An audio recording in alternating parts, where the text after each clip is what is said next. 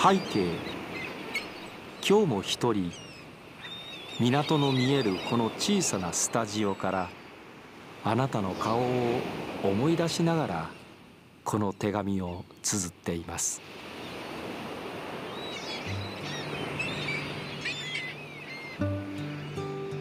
大阪市港区。大阪市の西部。大阪湾に臨む東西7.9キロ平方メートルのこの地には今も8万人近くの人々が暮らしています。その昔一級河川淀川が大阪湾に注ぐこの土地は時代を経て大阪の海の玄関となり大阪の発展の歴史を支えてきました。こちら大阪市港区弁天町。郵便番号552今日もこの窓の向こうに広がる大阪湾の潮風に乗せて私たちの街の声をあなたにそっと届けようと思います。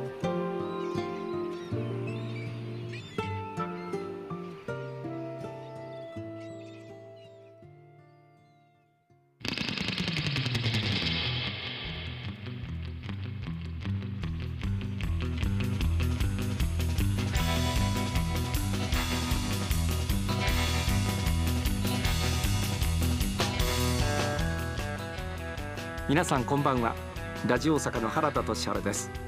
この番組こちら港区552ラジオ大阪は大阪市港区弁天一丁目という場所にあるんですがラジオ大阪の所在地いわば地元の町である大阪市港区だけに焦点を当てた番組。番組タイトルも552これは大阪市港区の郵便番号。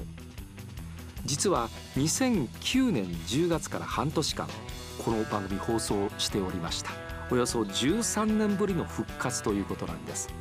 なぜかと言いますとラジオ大阪は今年開局65周年。しかもかつてあった梅田からこの港区弁天町に移転して30周年という特別な1年なんです。港区の人物企業のキーワードの中から毎週一つテーマを選びまして取材やインタビューからこの街の魅力をじっくりご紹介してまいります。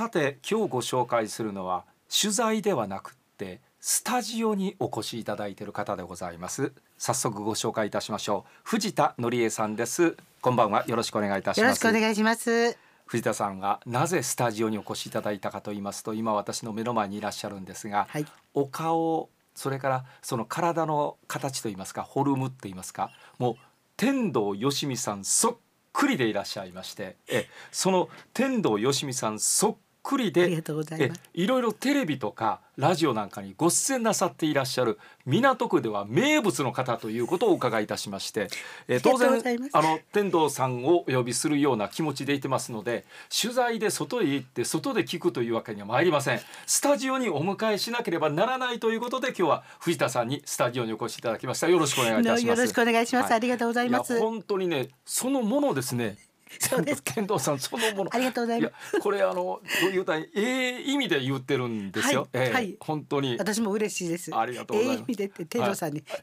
と、はい、そうですよね。いやいや、えー、人です。私は嬉しいです。まあ、私はね天童さんともうふ普段からお付き合いがありますんででえー、いろいろしてますが本当優しい人でねそうなんですよね、藤田さんも多分そういう人だろうなというふうに思うんですありがとうございます。はい間違いないですね。はい、大丈夫です。だと思います。はい、さあ、えー、実はね、藤田さん、なぜ知り得たかというと、先日からあの、えー、この港の桜のお話をいたしました。磯路三丁目のその桜通りというのがあるんだと、この桜の木が、はい、えー、切られているのが今現状なんで。というそんな、えー、話を2回お届けしたわけなんですけれども、えー、その取材している時に実は藤田さんと出会ったんですよね。はいえ あのちょうど桜通りえ桜並木のもう家真前にあるんですよね。ど真ん中ですね、ええ。もうなんなら大きい一番大きいか二番目に大きかった桜の木のど真ん中ですねなるほど。ははい。だからある意味その桜を見て生活育ってきた部分もあるわけですよね。そうですね、はい。うん。突できてずっとですから、ええ。はい。まあそういう意味では今どんどん切られてる寂しさはあるんじゃないですか。はい。もうあの すごい辛いですね。ねはい。えねえやっぱり住民からすればそれが素直な感想かなというふうにも思ったりもいたしますが、はい。さあ、えーその、まあ、藤田紀恵さん天童さんそっくりと。でそれでいろいろこうね皆さんに見てもらう機会があるということなんですがいつ頃からこういう形であの皆さんの前ステージなんかで披露するようになられてきたんですか？えーっと2015年やったかな、はい。あ最初一番最初は。え。えあのさそれこそ桜祭りはあ。を一番最初にするのに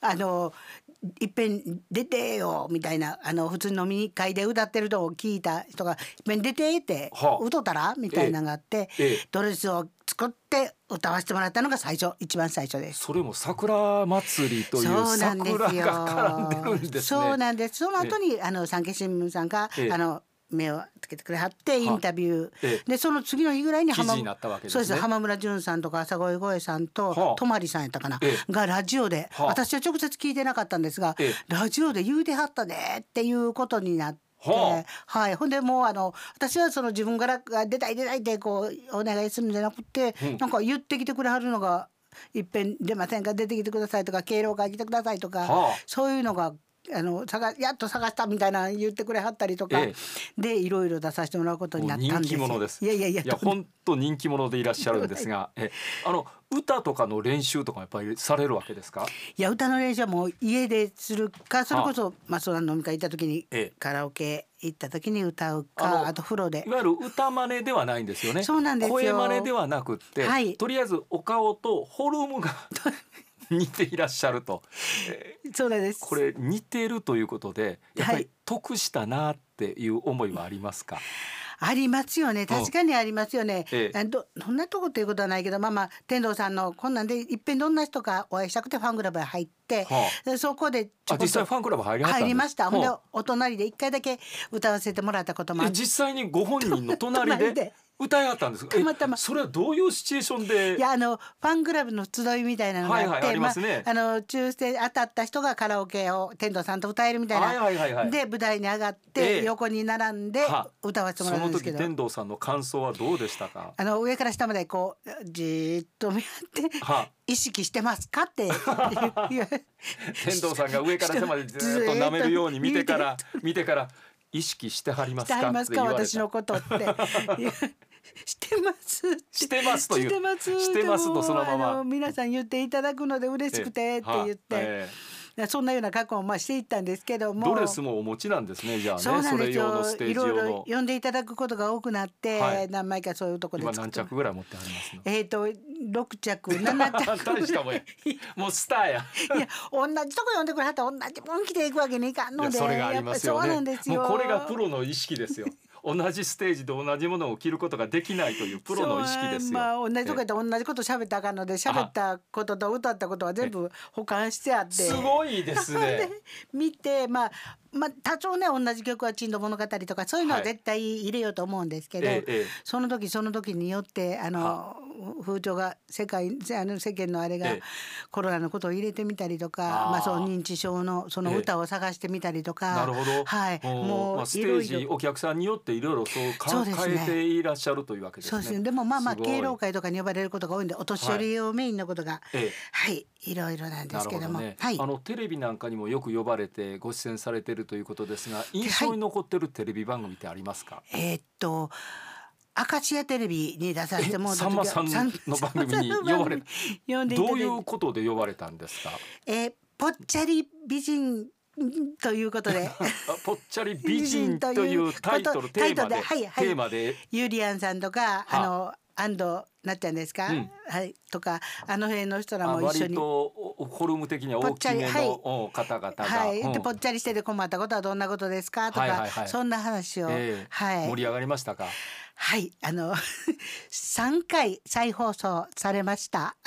そのその番組三回も放送されたんですか？三回、ね、放送いいですか？またもう一回再放送されますけどいいですか？みたいなので。へえよっぽど面白かったんでしょうね。面白かったと思います。さんまさん上手に回しはるでしょう。そうなんです。あきらさんとかいたはった方もね、みんなあの寛平ちゃんとかいたはったんで、もう上手に持っていきはりますし、なるほどね。えーまあ他にも用意どんにもお出になっていらっしゃって、人間国宝さんで日曜日の人間国宝さんの代表にもなりました。一応人間国宝もらってるわけですね。もらいました。えただしね、これあの隣のつきますからね。隣のつきます、はい、あのただの人間国宝国菓子でした人間国宝でございます隣の人間国宝 あそれ言わピタッとシールだけ貼るだけなんですがね、はい、そうなんですよね、はい、えー、えー、まどかさんとはいろいろお話しなさいました？はいあの、うん、させてもらいました、もういろいろね。あのその時もえっ、ー、とまあまあ取材とかであら初めてこんなこと言うてええのかどうか初めて、えー、会った体でってはるんですけど、まあその前にもう取材行きはる写しに行きはる何やら行きはるで当日誰か紹介してくれる人を教えてくださいってまたその人に頼みに行く。ほんで当日来た時初めてお高をしてくださいってあるんですけど まあそうなかなか、なかなか。良いどの裏側をすべて暴露した暴露させていただ 暴露したような形ですね。それは我々から見てるとこれ初めてちゃうなという気はしますよ。なんでだって玄関で待ってはるんですもん。普通いつもね。そうですそうです。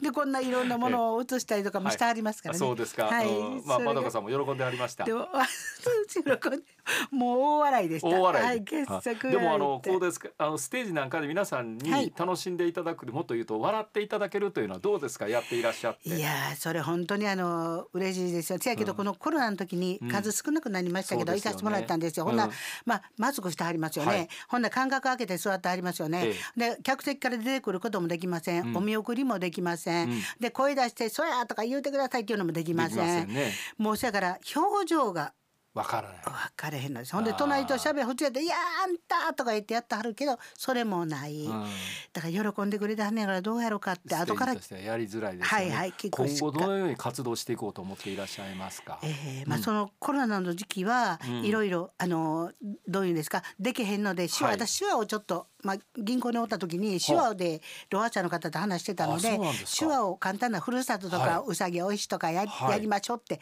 まあ、ここでマスクの中にもごもご歌ってもって、一緒にやりましょうとかね、あのちょっとそういう振り付けをしてもらったりとか、そういうのであの頑張ってきたんですけれども、なかなかそれも、はいまあ、それはそれで楽しんでくれはってよかったんですけどやっぱりこの世の中の成長であのどうですかあの戦争があったりなんかそういうことがあったりなので、うんね、そうですそうです。歌もだから一本の鉛筆を歌ってみたりとか、はい、とか認知症の関係で愛の形みたいなって愛の形っていう歌があるんですけど、うん。うん、まああのこうなってもああなってもあのずっと僕はうん、あので気をつけたよっていうようなそんな歌やとか、うん、そういう歌をピックアップするので、まあ、天童さんの歌ももちろん歌うんですけど、はいはいはい、そういう歌を探していろいろボケたらあかんやとかね。なるほどね。